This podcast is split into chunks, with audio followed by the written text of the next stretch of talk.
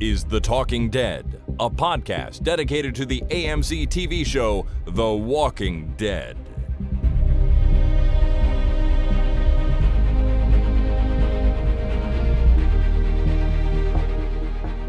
Hey everyone, my name is Chris. And my name is Jason. And this is The Talking Dead number 490, recorded on Friday, July the 3rd, 2020.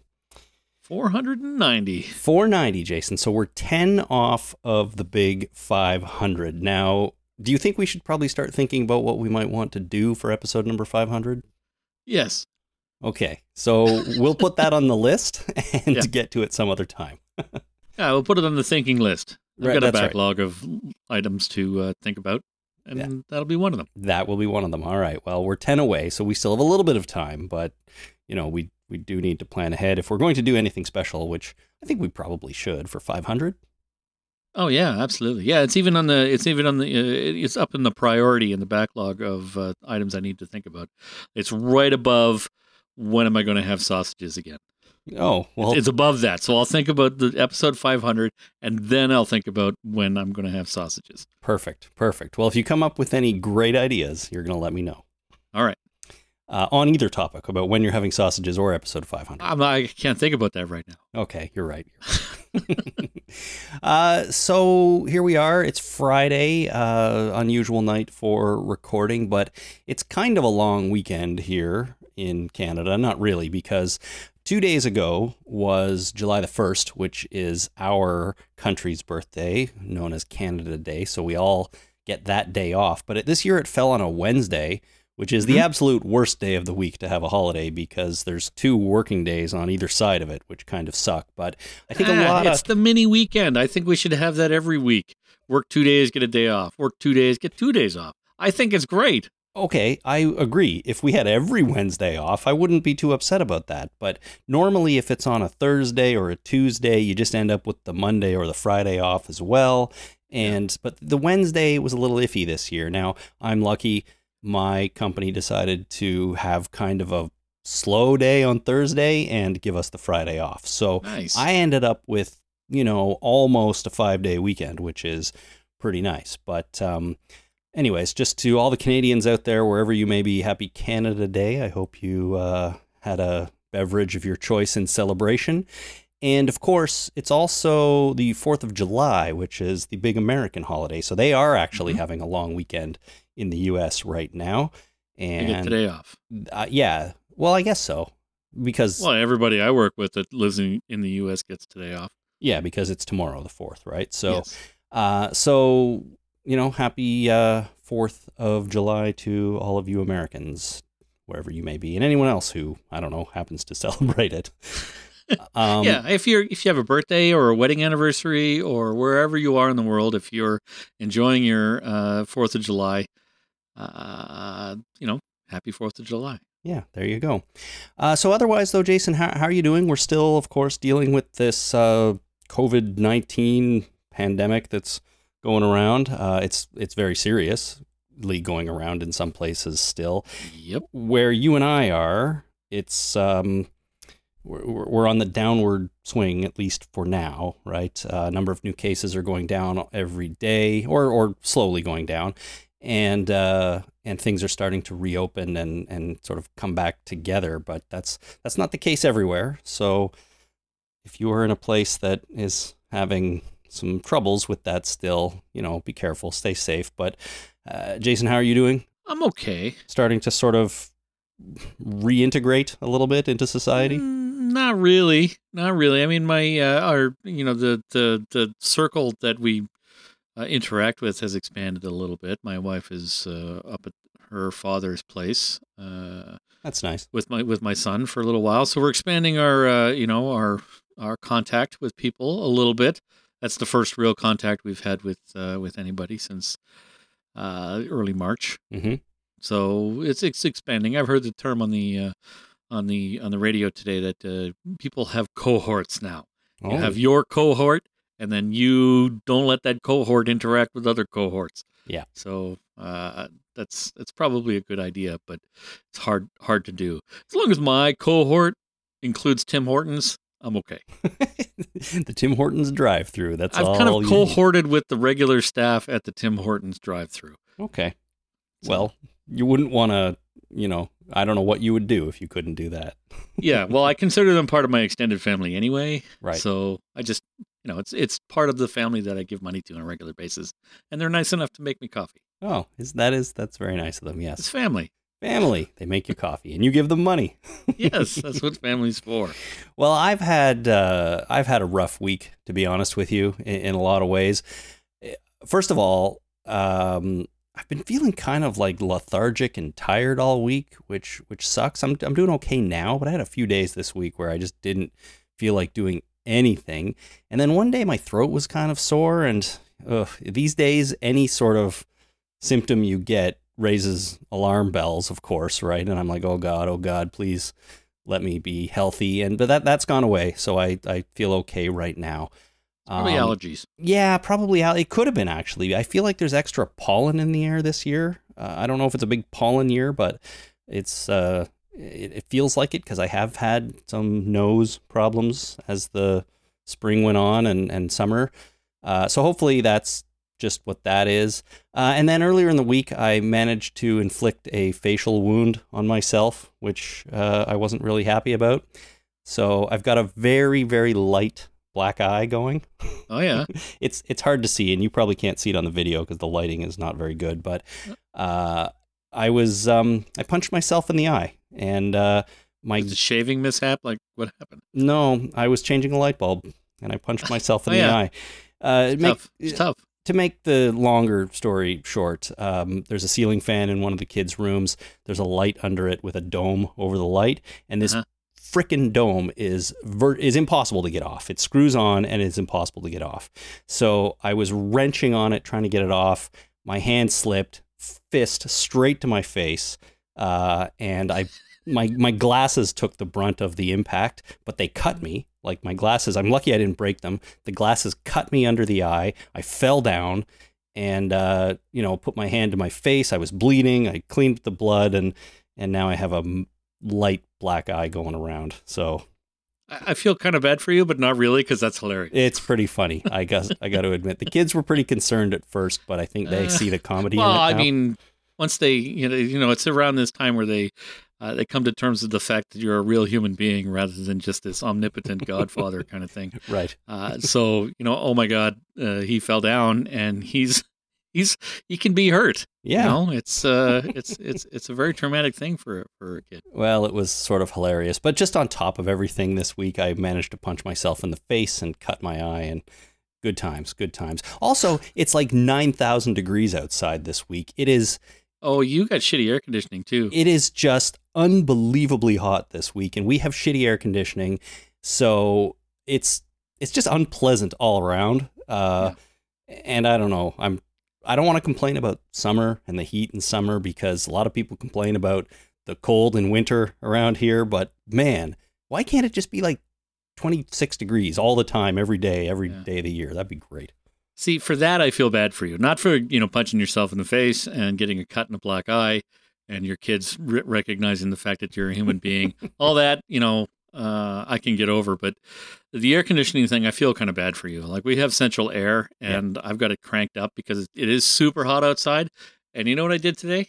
You took off all your clothes and stood in front of the air conditioner? No, I turned on my little space heater that's right beside me in the basement for when it gets cold in the winter, because I was too cold. Well, that's sort of silly. Don't turn on No, your it is heater. Sort of silly, but I just turned it on for a minute. I'm like, this is silly, and I turned it off. Right. But it helped a little bit, because it's kind of chilly down here. I'm pretty close to the furnace area, which is where the air conditioning comes from. So there's a vent right above me that blows cold air on me. So okay. So I know you're stupid hot, but I got a little too cold today. It's like a meat logger in this place. Well, no, I don't have that problem. That's for sure. My basement is pretty good at staying cold, like staying cool for a long time. But at this point, it's been so hot outside for so long, it's starting to heat up. So I am not even comfortable down here anymore. I I don't mean this to go on forever, but like I cooked dinner in front of on the barbecue today. And after standing in front of the barbecue for a few minutes in 35 degrees outside, like I was ready to die. I had to come in and take a cold shower. It was so hot. Yeah. All right. Well, I got a solution for you. You're not going to like it, but I've got a solution for you. I know how to get you to be a little bit cooler. Can I move into your house this weekend? No, not with your sore throat and black eye. Okay. Sore throat's gone, and I don't think the black eye's contagious. You sure? I'm pretty sure black eyes are contagious. All right. No, I'll go off air, but I can explain to you how to make a water-cooled fan that will blow cold water or cold air onto you. Ooh.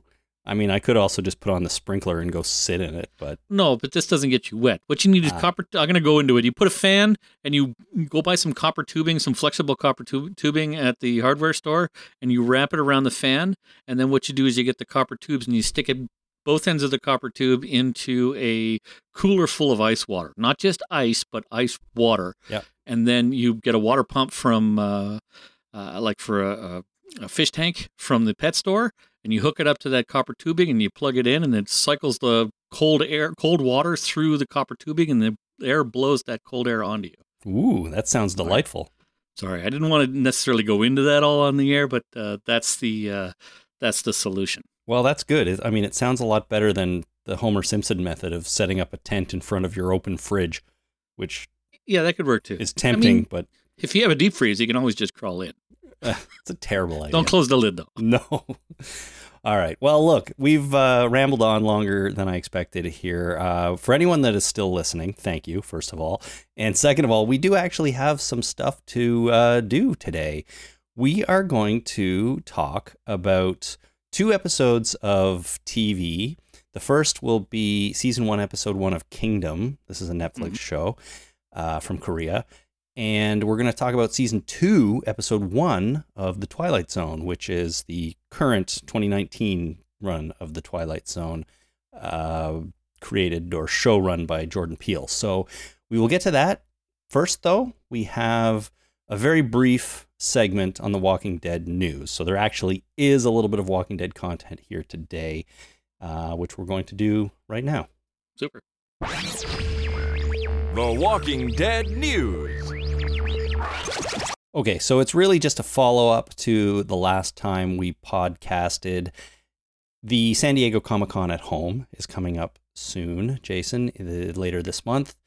And as we mentioned before, there is, of course, going to be some Walking Dead-related panels, as there always are. We have a little bit more information here now, and it's essentially who's going to be on each of the panels. Super. So I'm going to run through the list here. Is it me? Am I on one of the panels? You are not, I'm afraid. Okay, phew. Because nobody told me, right? Right. And when you go about to announce who's going to be on a panel, I get a little nervous sometimes. Might be a surprise, yeah. It might be a surprise. I have to be on a panel. Yeah. I don't want to be on a panel. Well, at least without any warning. I can understand. Well, yeah, a little warning would be good on a topic that I understand would be better. But amazing, okay, after 10 years he still doesn't understand The Walking Dead. Anyways, The Walking Dead panel will be moderated by Chris Hardwick. You know him, of course. It will have Chief Content Officer of The Walking Dead universe Scott M. Gimple, showrunner Angela Kang, Greg Nicotero, producer and director, as you know, and special effects genius, scarf wearing awesome guy, yeah. In terms of cast members, we're going to get Norman Reedus, Melissa McBride, Jeffrey Dean Morgan, Lauren Cohan, Josh McDermott, Ross Marquand, Paula Lazaro, who plays Princess, among others, they say. So it's a pretty solid lineup right there. That is pretty good. That's really good. And it will be nice to see Lauren Cohan back. Mm-hmm. So I guess she's back for sure, for good, for realsies. I guess so. Yeah, she's on the panel. I mean... We'll have to see. We'll have to wait and see what happens. Now, the Fear the Walking Dead panel will also be moderated by Chris Hardwick. It will have Scott Gimple, the showrunners of that show, Andrew Shambliss and Ian Goldberg. We're going to get Lenny James, Alicia Debnam Carey, Coleman Domingo, Danae Garcia, Karen David, Jenna Elfman, and Ruben Blades. So cool. The main cast there, I would say.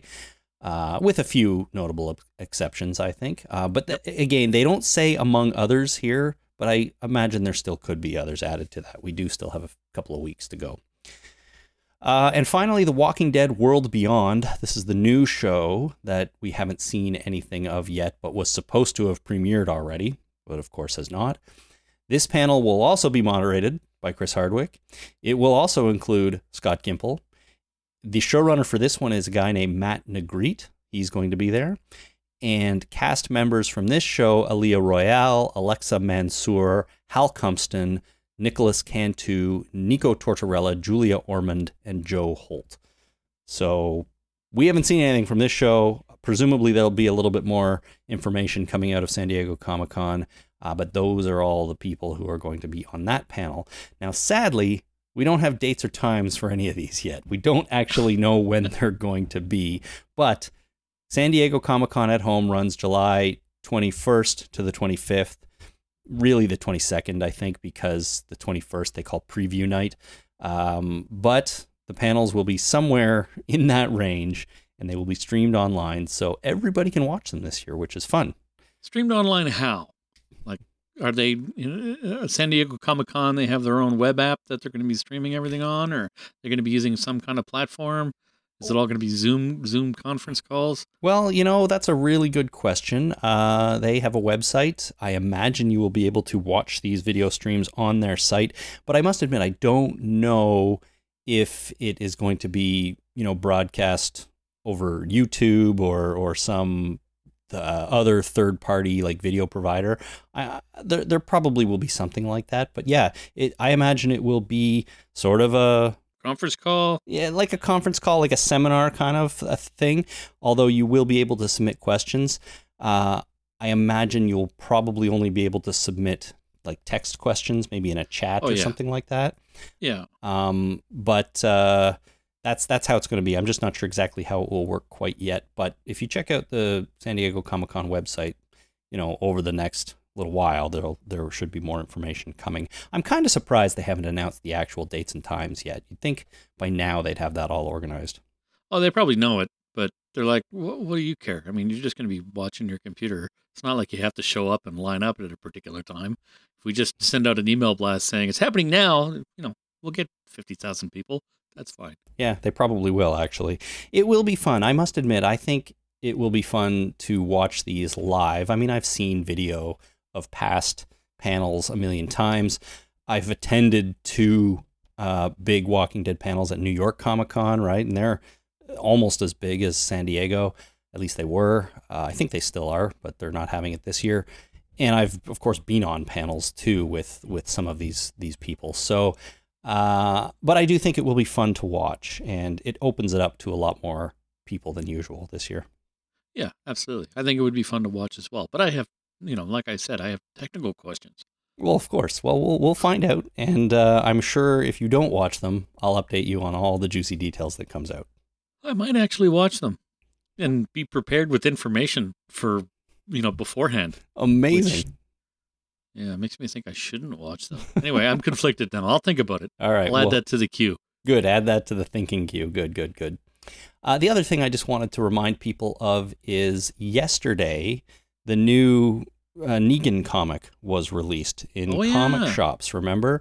So it is entirely benefiting the comic shop. So if you haven't gone to pick it up yet, get out to your local comic book store and do that.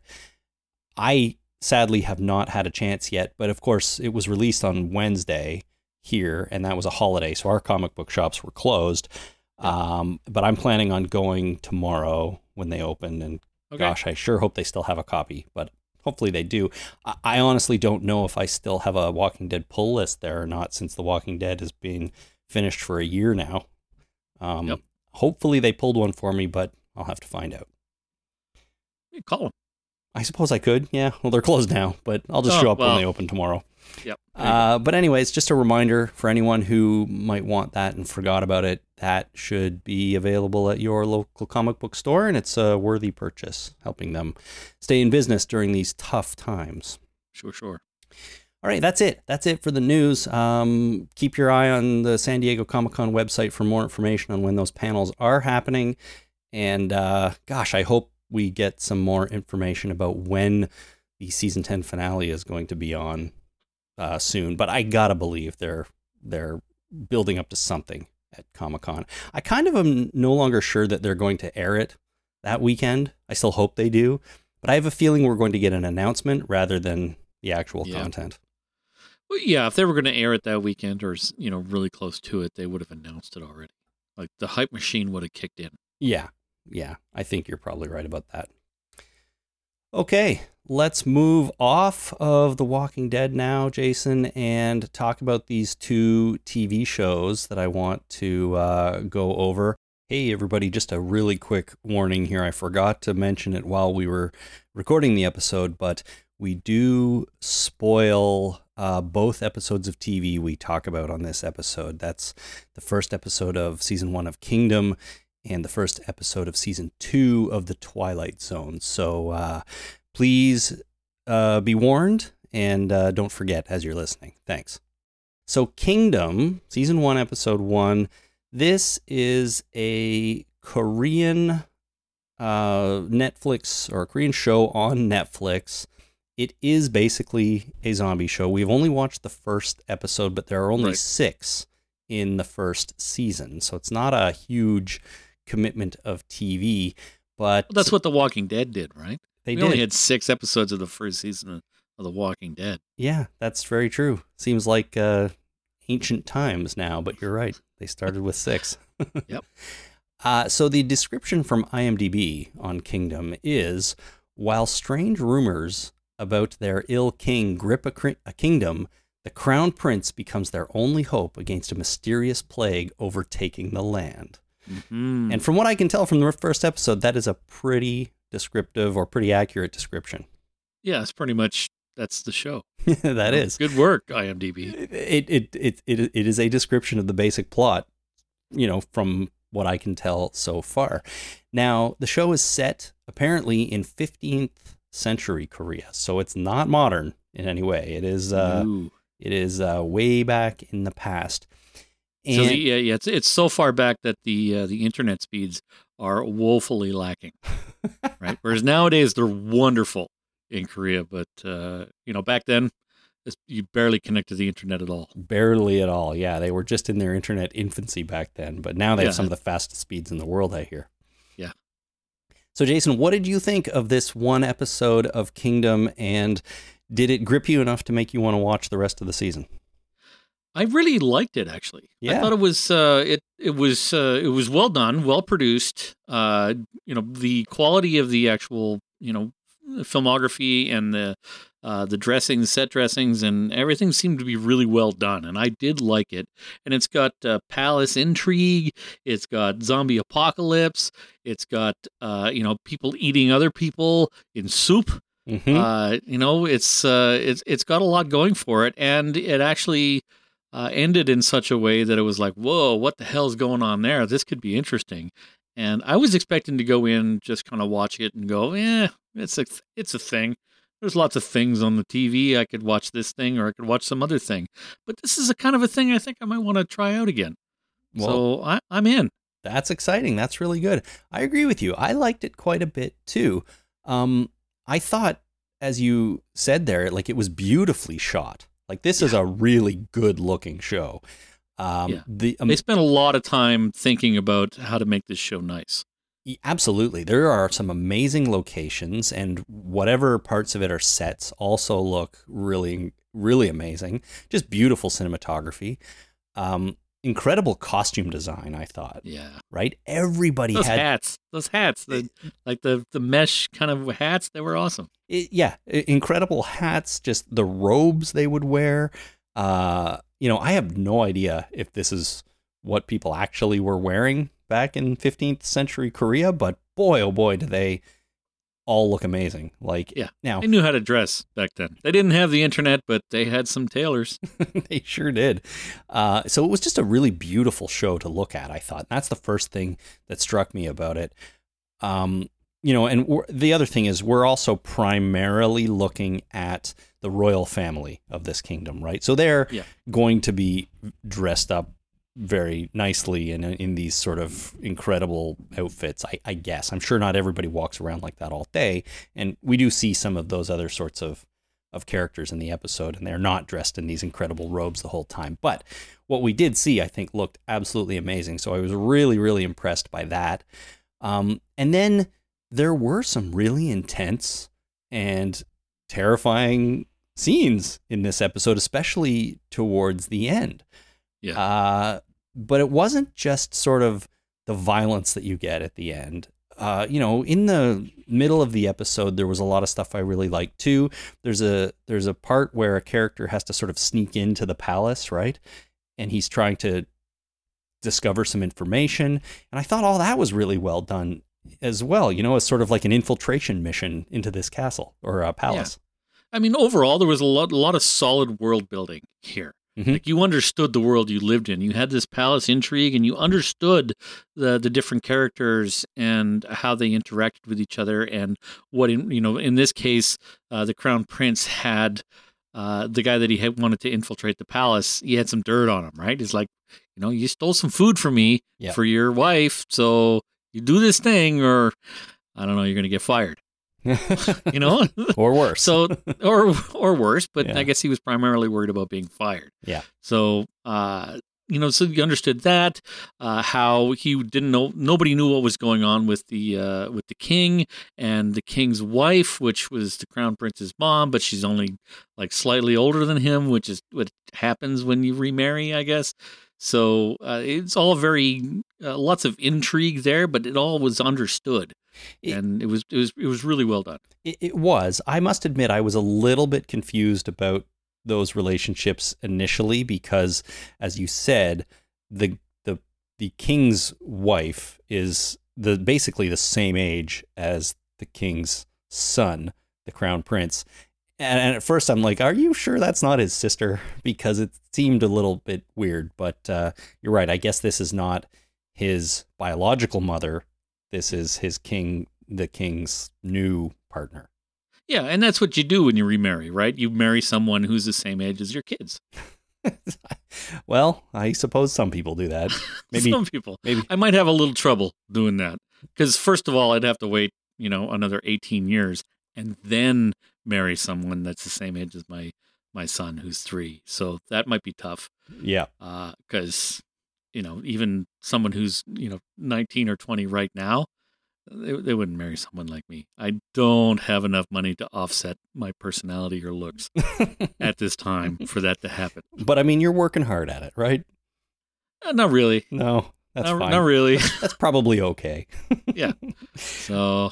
Wow. Anyway, I'm not a king, right? If I was a king, then I would have the money to offset that shit. Sure, but yeah. I don't, and that's fine because I don't plan on getting remarried, and I'm not interested in marrying somebody overly young anyway. Because, in my opinion, young people are fine, but I don't want to marry one. Yeah, of course, and you probably don't even want to be a king either, really.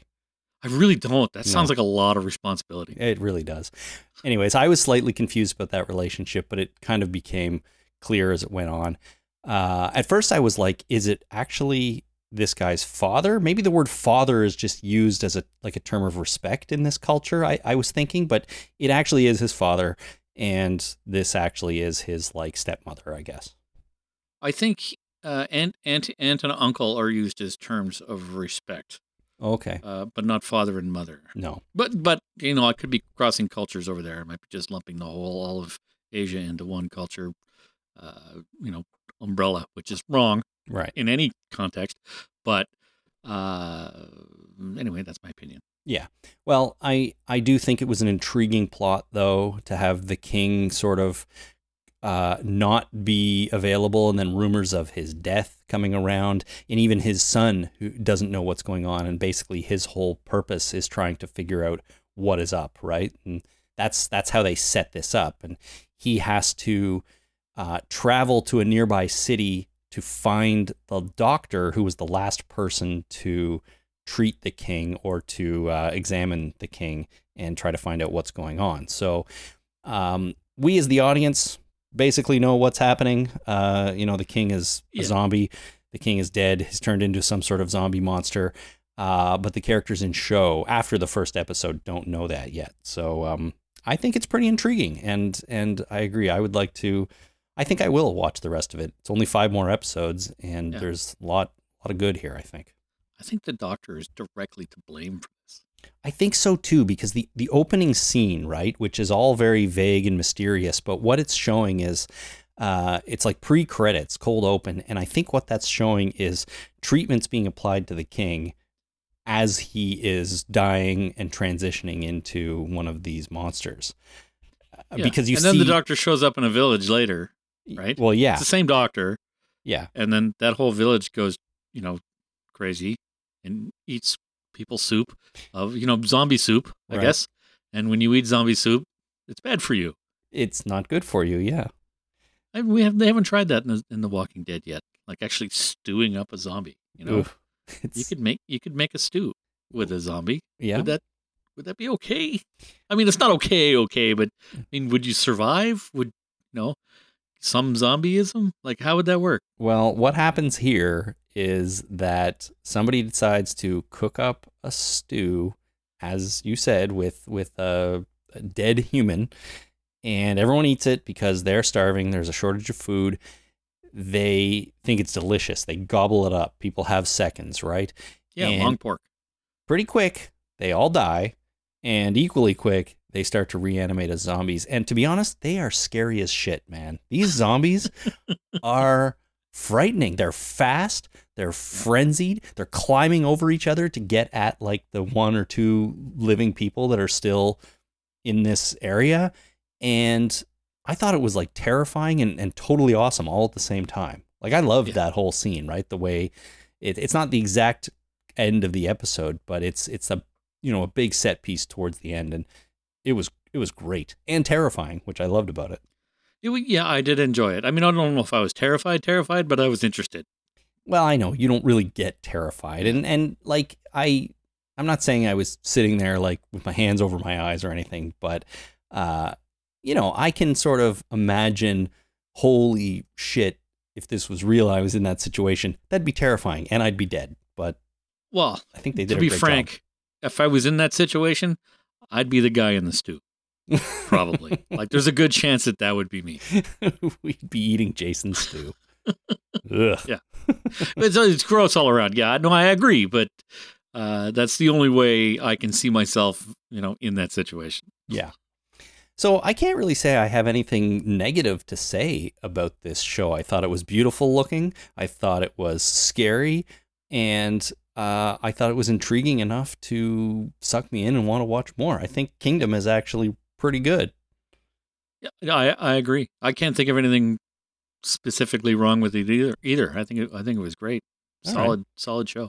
Well, maybe what we should do then is not commit to anything too firm, but like if we're both going to watch the rest of it, some point down the road we can follow up and see how the rest of the season one goes, because there's a second season of it as well already. Cool. But maybe we'll follow up on the rest of Kingdom season one down the road at some point. It shouldn't take us too long to watch all of it, but I'm not sure exactly when I'll get to it. But if you're into this kind of thing, I think a lot of our listeners might dig this. So if you have the Netflix, load up Kingdom and give it a chance.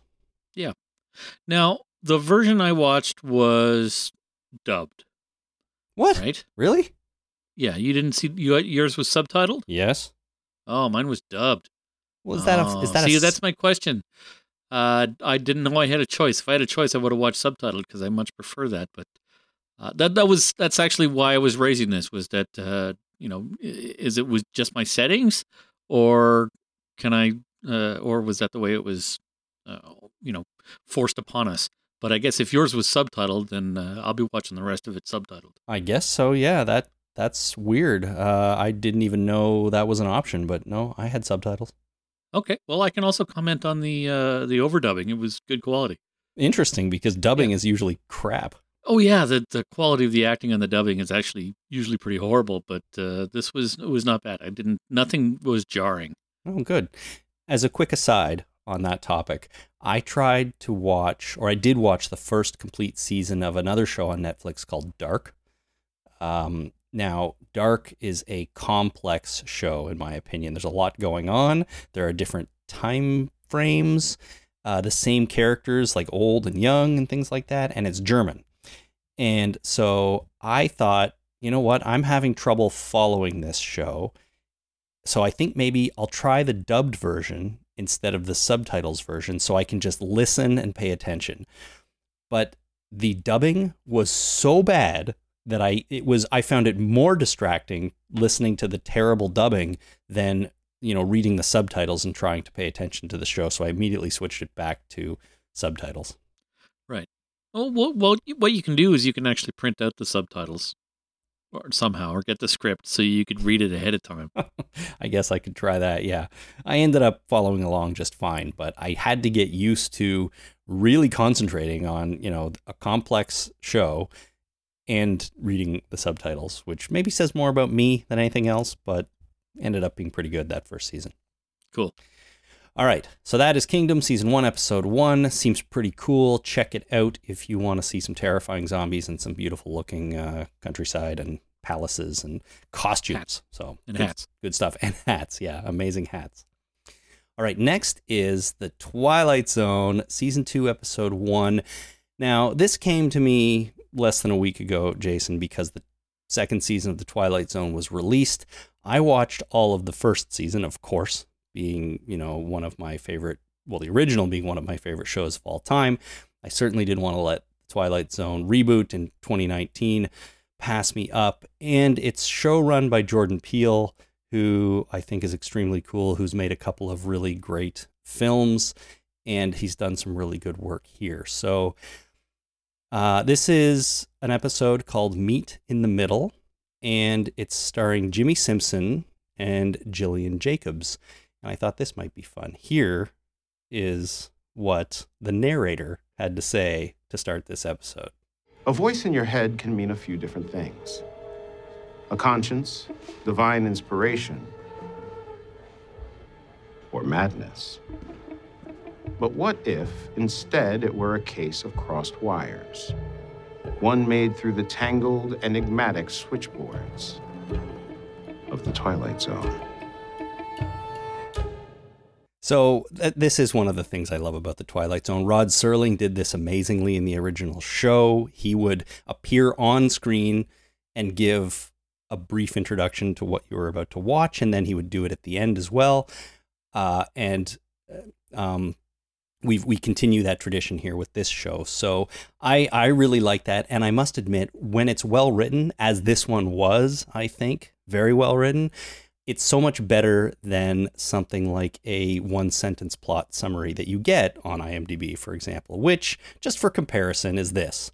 A lonely bachelor makes a telepathic connection with a stranger, but not everything is as it seems in his new romance. Well, that's a spoiler. Well, but, yeah, but what Jordan Peele said was so much better because it was, it spoke more to the themes and to the sort of generalities of what you were going to see, not what the IMDb tells you. No, I absolutely agree that the IMDb in this case was shit. Yeah. And what Jordan Peele, that's actually Jordan Peele speaking. It is, yeah. Okay, fantastic. I had no idea. Yeah, no, so that's him. That's good. And that was a lot better. But do you think that somebody went up to him after he wrote that and he kind of presented that to his team? Somebody walked up to him and said, what the fuck is a switchboard? Crossed wires? Crossed wires and a switchboard. Like, no, seriously, what's a switchboard? Well, you know what? Do you think kids today know what a switchboard is? Do you think it's like a piece of wood with a bunch of switches on it? Well, yeah, some may. I should ask my 13-year-old, and she'd probably give me an answer like that, or probably say, Dad, I don't know. Leave me alone. Yeah, because they're, teenagers. Exactly. But you could be right. But I do think the concept of crossed wires isn't that difficult to figure out and to understand. So I don't think... Is that like when you got your one Ethernet port plugged into the wrong cord, plugged into the wrong Ethernet port? And, exactly. And your... your computer has the wrong Wi-Fi. I don't know. Something like that. That's right. That's, again, what my 13-year-old might figure out. It's when the Wi-Fi doesn't work. What does that mean? Yeah.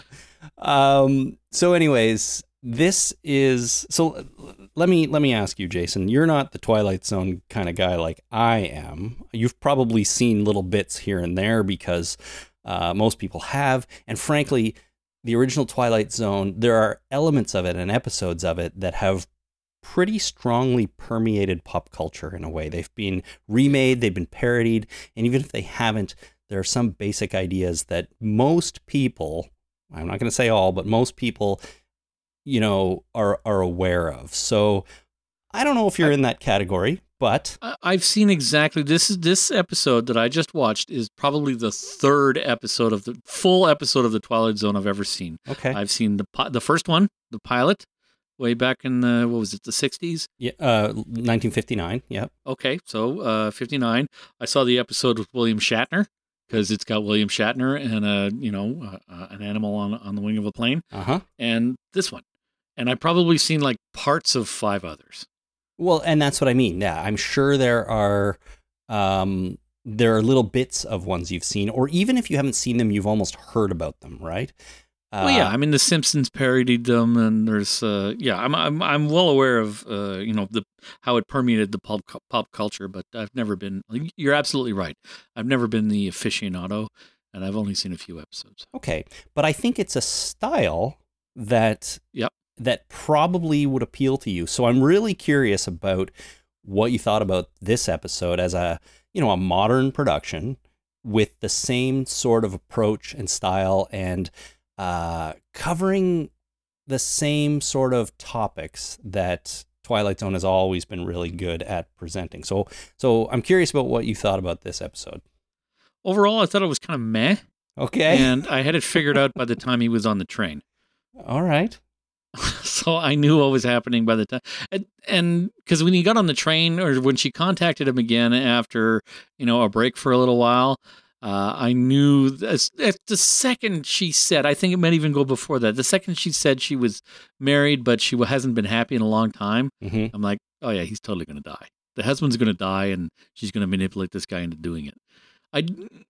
When she said that, it kind of raised a flag for me, but I didn't understand the flag until he was on the train. I'm like, oh, she's totally manipulating him into killing her husband. Okay. All right. So of course, another thing about The Twilight Zone, and this isn't always the case, but there's often an interesting twist at the end, which was probably a lot more exciting and shocking for people in the late 50s and early 60s when TV was a relatively new thing.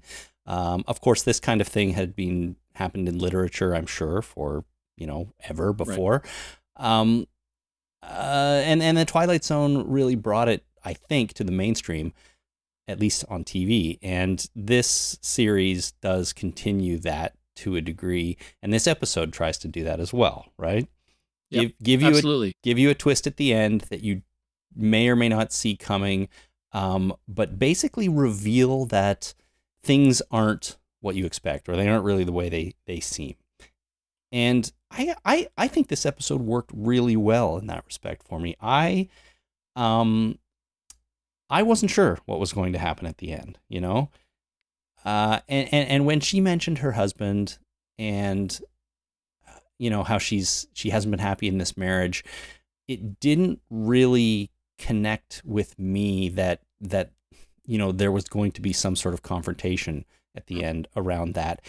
And I think that's because at that point, I didn't really understand what the nature of, or what was exactly going on here, right? I didn't understand yet, is this a real person who he's communicating with? Is this just all in his head? I don't know where this is going, so I wasn't able to really figure it out. I was a little bit, I didn't quite understand if it was a real person until I knew that she was manipulating him.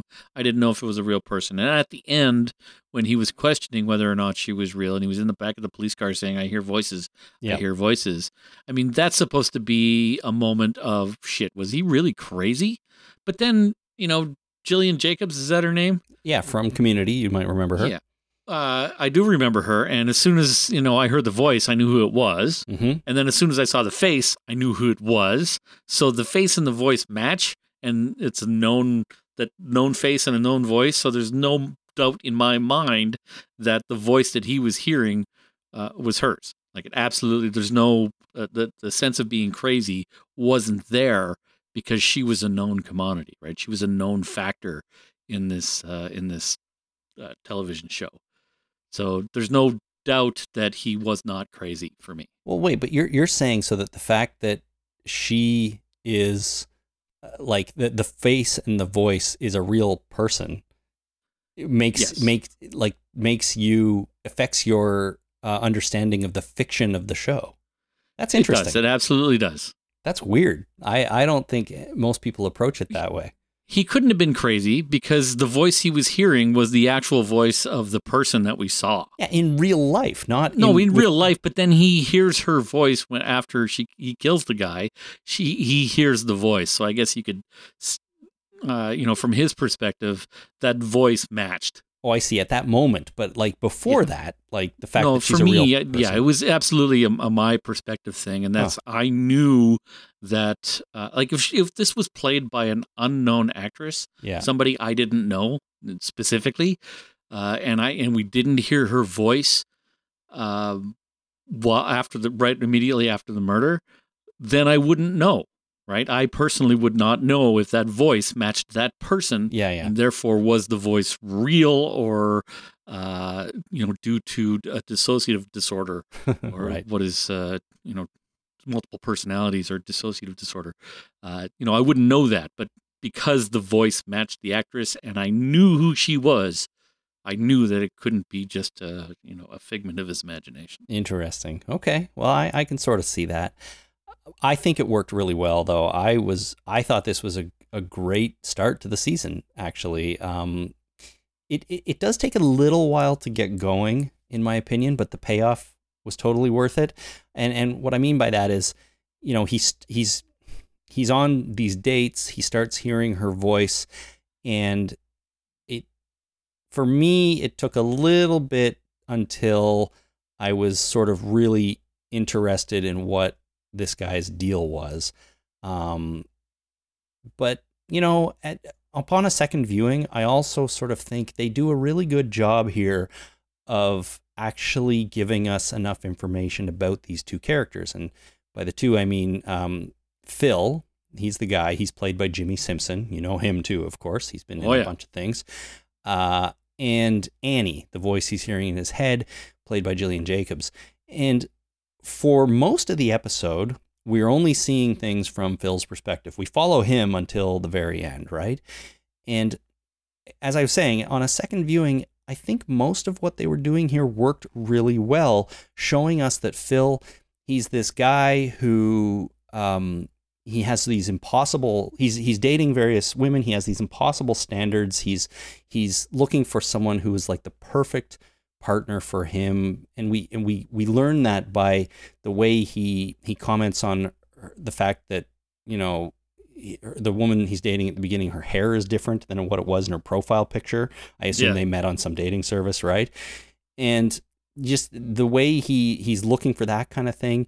And then we learn about Annie through their conversations, and as we said, how she's in a bad marriage, she hasn't been happy in a long time. But we get these two characters who I felt like are both just absolutely yearning for something different, right? Something else. Phil is unsatisfied with his life. He's unsatisfied with his, attempts to find a partner. And it's because he's a bit weird and his expectations are all off, and, he's looking for this perfection. And then Annie, who's looking for an escape. She's in a life or a marriage that she's not satisfied with, and she just is desperate for something new in that respect. And the other component to it was that there's the coffee shop stuff with the barista who Phil has only ever bought coffee from, doesn't really know much about her, but seems to be in a way kind of obsessed with her, because he sits in the coffee shop and he just watches her and stuff like that, which is totally creepy. But again, that's just more to his personality and what kind of guy he is. But my point is just all of this, I thought, really actually put these two characters together for me pretty well and gives you a good understanding of who they are and where they're at. Absolutely. And here's where the show could have gone. That, for me, would have been more interesting. These two people, they get their wires crossed on this, imaginary switchboard in the Twilight Zone, and they are able to hear each other's thoughts, or when they're, being able to communicate with each other telepathically. She says they think at each other, right? Yeah.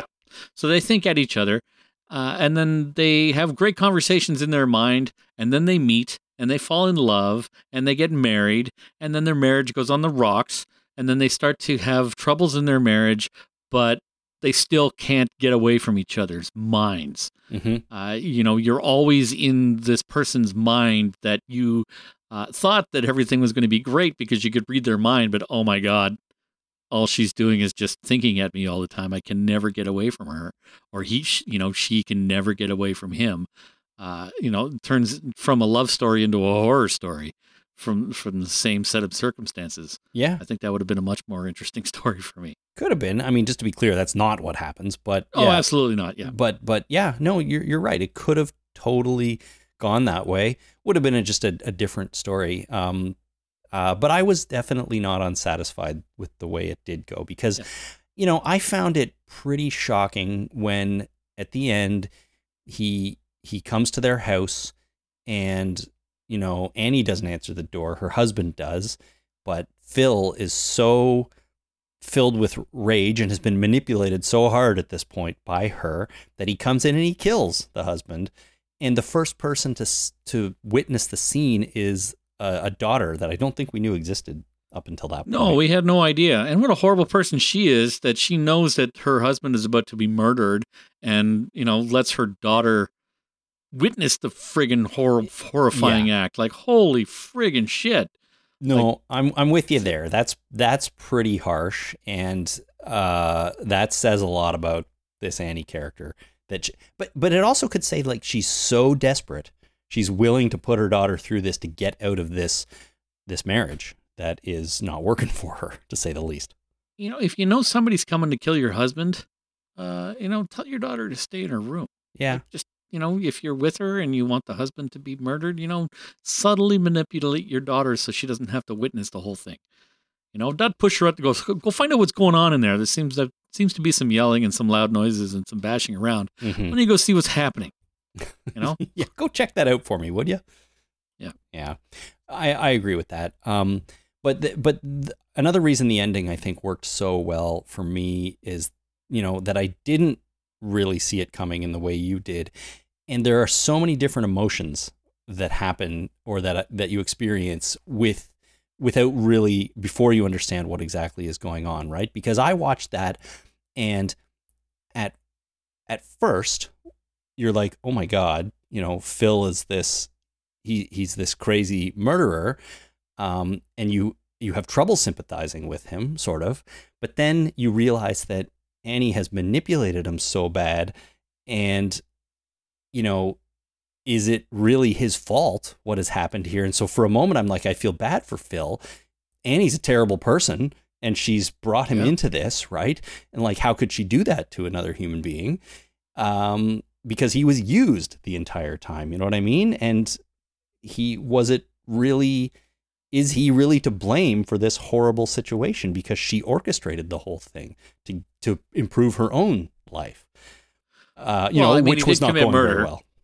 Yeah. I mean, blame is kind of a sliding scale here, right? Sure. Like, absolutely. He was manipulated into it, but he committed murder. I don't know, no matter how you slice it, he killed a dude. You're absolutely right about that. Right. Absolutely. You got to take responsibility for that. But he didn't know that he thought that, he was saving a life by, assaulting this guy and then ultimately bashing his head in. He thought he was being a hero, but in fact, he's being a zero. Well, sorry. He was coerced into it, right? As you said, he thought he was saving her from this dude. So it's just like you're emotionally all over the place. At least I was watching it the first time through. So, but that's good. Like I enjoyed that feeling, right? It's like, oh my God, he's saving her. Oh my God, she's manipulated him. Is he terrible? Is he not? She's terrible. She's absolutely terrible. Yeah. She's the worst. So, it also what you could have done or what could have been interesting is that instead of it being, your crossed wires on a switchboard, she has this ability to pick people out of the ether and talk to them specifically. Mm-hmm. So instead of it just being, happenstance that the two of them can communicate telepathically, that she is able to pick a dude that she's able to manipulate to get whatever she wants. Mm-hmm. This, Phil's not just a one-off. It's this is the thing she does. Yeah. Has she tried this before and it hasn't worked, right? We don't know that, but I think that's an interesting question. But one of the things I like is they don't worry about, the show doesn't worry about that. Like, it doesn't worry about why she can do this, how she can do this, has she done it before? They just can. They can just communicate telepathically. You just accept that, and this is what plays out, based on the fact that they can do this. And I love that about shows. You don't always need to explain the unexplainable like that, as long as you have a good story being told around it. Yeah. I mean, the sad thing is you could have told this entire story and replaced telepathy with phones, and it would have been the same story. I suppose, yeah. They got somebody called a wrong number and they started talking, and they were able to just talk to each other, and she manipulates them into killing her husband. Mm-hmm. And at the end, she calls a cell phone and says, "Ha ha, you're an idiot." You're an idiot. So it absolutely did not need telepathy to tell this story. I think it did, though, because if it was all on phones, you could argue that there was a record of everything that happened, right? With telepathy, there's no record of it, and there's no real way for her to be caught in this, what she was doing. Well, I feel kind of bad about this, but this happened to a friend of mine on the phone, using phones. And I don't want to tell the story on the air because it's a bit of a tragedy and real life shit that happened to a friend of mine that I don't want to put in the public realm without his permission. So I'll tell you off the air, but when this happened, it reminded me of that situation, and which made me think of the fact that this could have entirely happened on the phone, because it kind of did in my friend's case. And this was back in the 90s. Well, that is awful. And I guess it could have been multiple phone conversations. But in this case, it was mental telepathy. Yep, sure was. But speaking of phones, one more thing I want to just look at briefly here is I noticed something watching this episode. Now, I must admit, I've watched the next one already as well. In fact, I've watched the first three already of season two. But I was thinking about what I'm about to say going into episode 2 and 3. And I think it would be an interesting conversation down the road a little bit. But I noticed in this episode that there are things about it that it's difficult to place it in a time frame. Like, is this episode or this world that we're looking at in the current time, or is it the 20 years ago, or is it in the near? They didn't have baristas 20 years ago. Is it in the near future? But here's the thing, Jason. I was watching this, and there's a bunch of scenes that are in Jimmy's apartment. Go back and look at the TV in his apartment. It is an old 4x3 CRT, a TV that virtually nobody has anymore. I mean, I can't say that with any degree of certainty, but, flat screen TVs have essentially taken over. You can't buy a 4x3 CRT anymore. But it was there. It was in his house. And I'm like, okay, maybe he just has an old TV. You know what? He's a purist. He's never upgraded, and that's it. But then the police cars at the end of the episode, I also thought looked kind of dated a little bit. To me, they looked more like 80s police cars, which you see in cop movies and cop shows and stuff like that. They didn't look like modern vehicles. His computer, we see him on his laptop a bunch. The computer itself seems kind of old and outdated. And however, what he's using on screen looks kind of like a Facebook type interface, which, it wasn't actually Facebook, but that indicates a little bit more recent time to me, even though Facebook's been around for a while. And then when he's on the train, I think he has a pretty modern phone. It's not an older flip phone. It's an iPhone looking style phone, and he's using wireless AirPods. So there's a weird dichotomy going here of old technology and newer technology, older looking cars, you know, but newer sort of website features. And I started thinking, is this intentional? I don't know. Well, it has to be. At the very least, it's interesting. Nobody puts a 4x3 CR TV in an apartment without it meaning something. Well, that's what I was thinking. Yeah. No, it absolutely, and they're messing with your mind. If they're doing that, they're putting that old TV in there and putting old cop cars but AirPods, wireless headphones like that, and a modern phone. Yeah, they're definitely doing it on purpose. They're fucking with you. Yeah, and this is exactly the kind of thing that, you know, The Twilight Zone and especially Jordan Peele might do. So I am not going to talk about, you know, the next episode or the one after that right now, but I noticed some similar things in those episodes with mismatched technology. So I am convinced right now, I am convinced right now that Jordan Peele is playing with us, and this is going to be something that permeates through the entire season and pays off in some way. Now listen, I know the whole season has been released, so a lot of people have watched all 10 episodes already. They already know what happens, what each episode involves, and the way it all plays out. So I feel kind of silly bringing it up right now because the information is all out there. But yeah, you don't know, right? I don't personally know. Yeah. And, you know, if you're listening to this, you may or may not know either. But, you know, I think it's interesting, and I think this might be a thing going forward in this season of The Twilight Zone. So I really look forward to finding that out. Okay, it's an interesting. I know I didn't pick up on that, but I'm interested to pay attention. Well, just call me Eagle Eye, because I'm watching for these things, because I know Jordan Peele's trying to fool me in some way, just the way he does things. Yeah, because you have a psychic connection to him, and you're talking to him in your mind. I do. You're having long conversations into the night. I just have to think at him, and he can hear everything I say. Yeah, and you're trying to manipulate him into, I wouldn't say killing your wife, because you wouldn't do that kind of thing. God, no. Maybe buying you a pizza? Is that your end goal? To get him to buy you a pizza? Hey, if Jordan Peele was my friend and he wanted to buy me a pizza, that'd be great.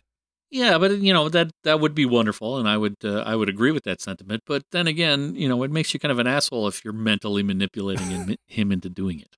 But right? Less of an asshole. Well, yeah, I mean, it's a sliding scale, right? Sure. I mean, you're still being a jerk, you know, manipulating somebody into buying you a pizza for your own pizza gain, but you're not asking them to murder somebody. No, definitely wouldn't do that. Right. Okay. So season 2 of The Twilight Zone is now out, all 10 episodes. I thought this was a great start. Just for the record, I enjoyed the first season last year as well, for the most part. So I was very excited to see this coming, and I thought this was a really, really good episode. I am looking forward to watching the rest of it, which I'm going to do very soon. Me too.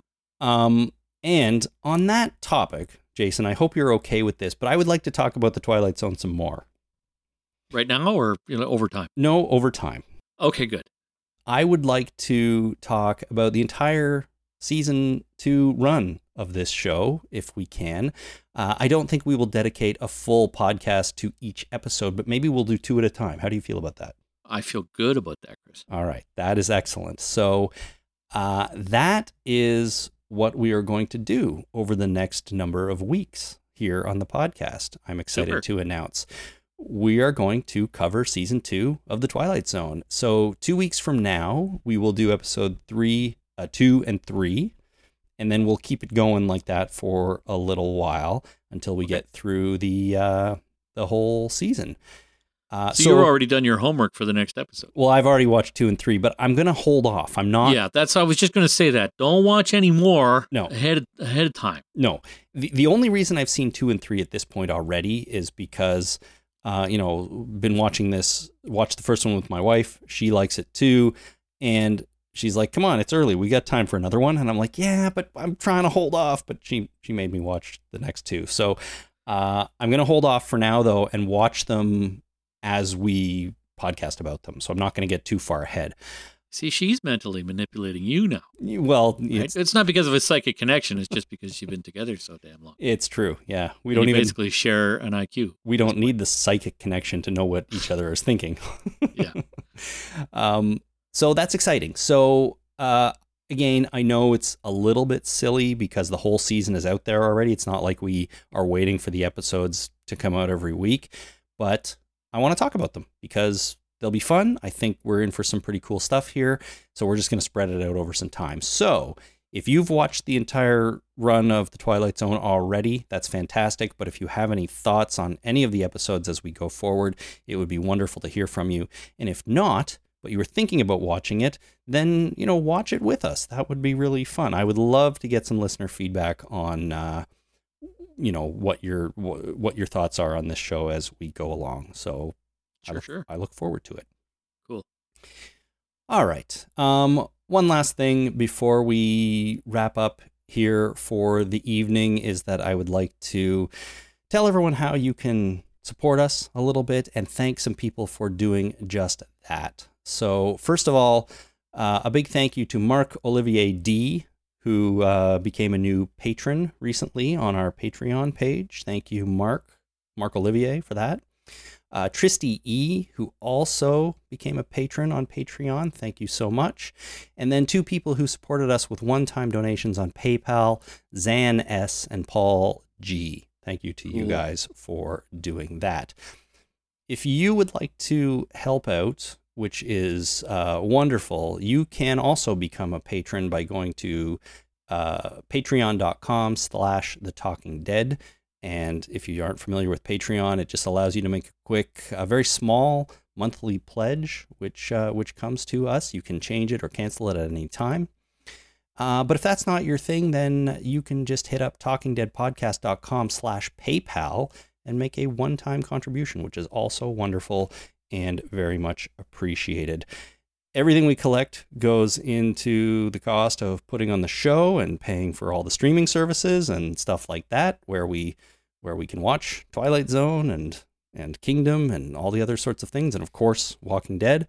So those are two great ways to help support us. And we really, really appreciate everyone who does. Oh yeah. One more thing I meant to say earlier is that since we will be covering The Twilight Zone on a regular basis from now on, if in the middle of that run, The Walking Dead comes back, we will take a break.